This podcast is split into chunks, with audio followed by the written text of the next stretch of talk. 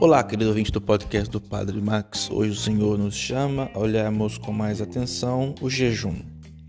Em Isaías 58, o Senhor disse que vai ouvir a prece daquele que jejua, mas que segue também obras de caridade.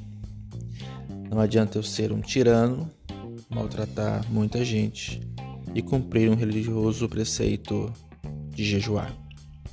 Se eu jejuo, tem que me motivar a cobrir quem está nu, a dar de comer quem está com fome.